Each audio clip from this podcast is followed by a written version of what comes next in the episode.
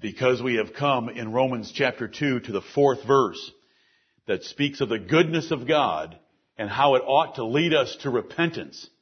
God's goodness to us ought not to encourage us in more wickedness.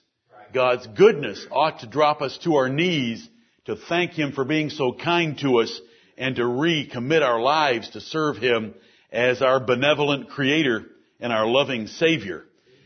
And verses that I would like to read to open this assembly are found in Acts 14 that I've read to you before on this subject. Paul and Barnabas are in the city of Lystra and they heal a crippled man. And once they heal the crippled man, these pagans came and began offering sacrifices to Paul and Barnabas. And here was their reaction. Sirs, why do ye these things? We also are men of like passions with you, and preach unto you that ye should turn from these vanities unto the living God, which made heaven and earth and the sea and all things that are therein, who in times past suffered all nations to walk in their own ways. Nevertheless, he left not himself without witness in that he did good and gave us rain from heaven and fruitful seasons, filling our hearts with food and gladness. The God of heaven sends sunshine and rain and causes there to be fruitful seasons so that we eat well and our hearts are filled with food and gladness.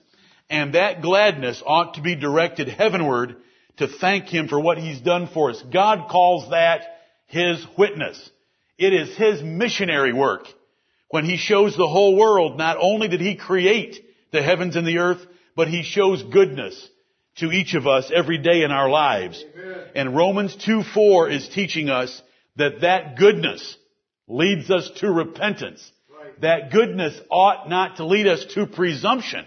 Right. That goodness ought not to lead us to complacency. That goodness should lead us to repentance. Amen. Let us pray.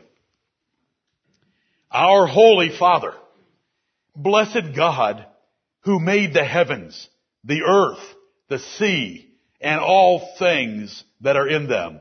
We bless and we praise your holy name. And we thank thee for the abundant goodness, the riches of your goodness and your forbearance and your long suffering that you have shown toward us. You have been merciful to us. You have been full of loving kindness and all the days of our lives we have received your benefits, and we thank thee for every one of them.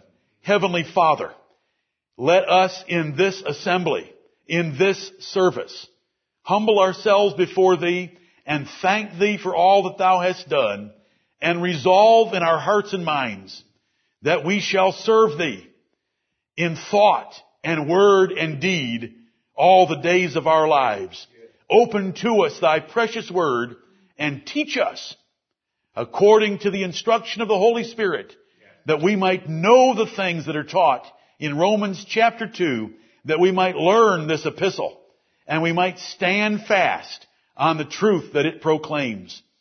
Heavenly Father, we're thankful for the Lord Jesus Christ, who died for us, that you sent into this world to live and then to die and to live again and he lives forever at your right hand. We thank thee that while we stand condemned by Romans 1, 2, and 3, we thank thee for the gift of salvation by the Lord Jesus Christ.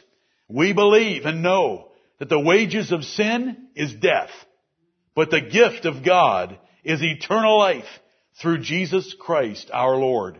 We thank you for our Savior. Let us live worthy of His name.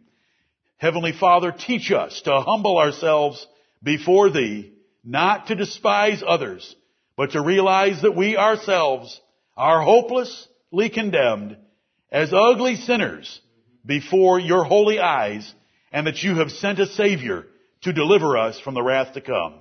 Bless us now to worship your name acceptably, for we pray in Jesus' name. Amen.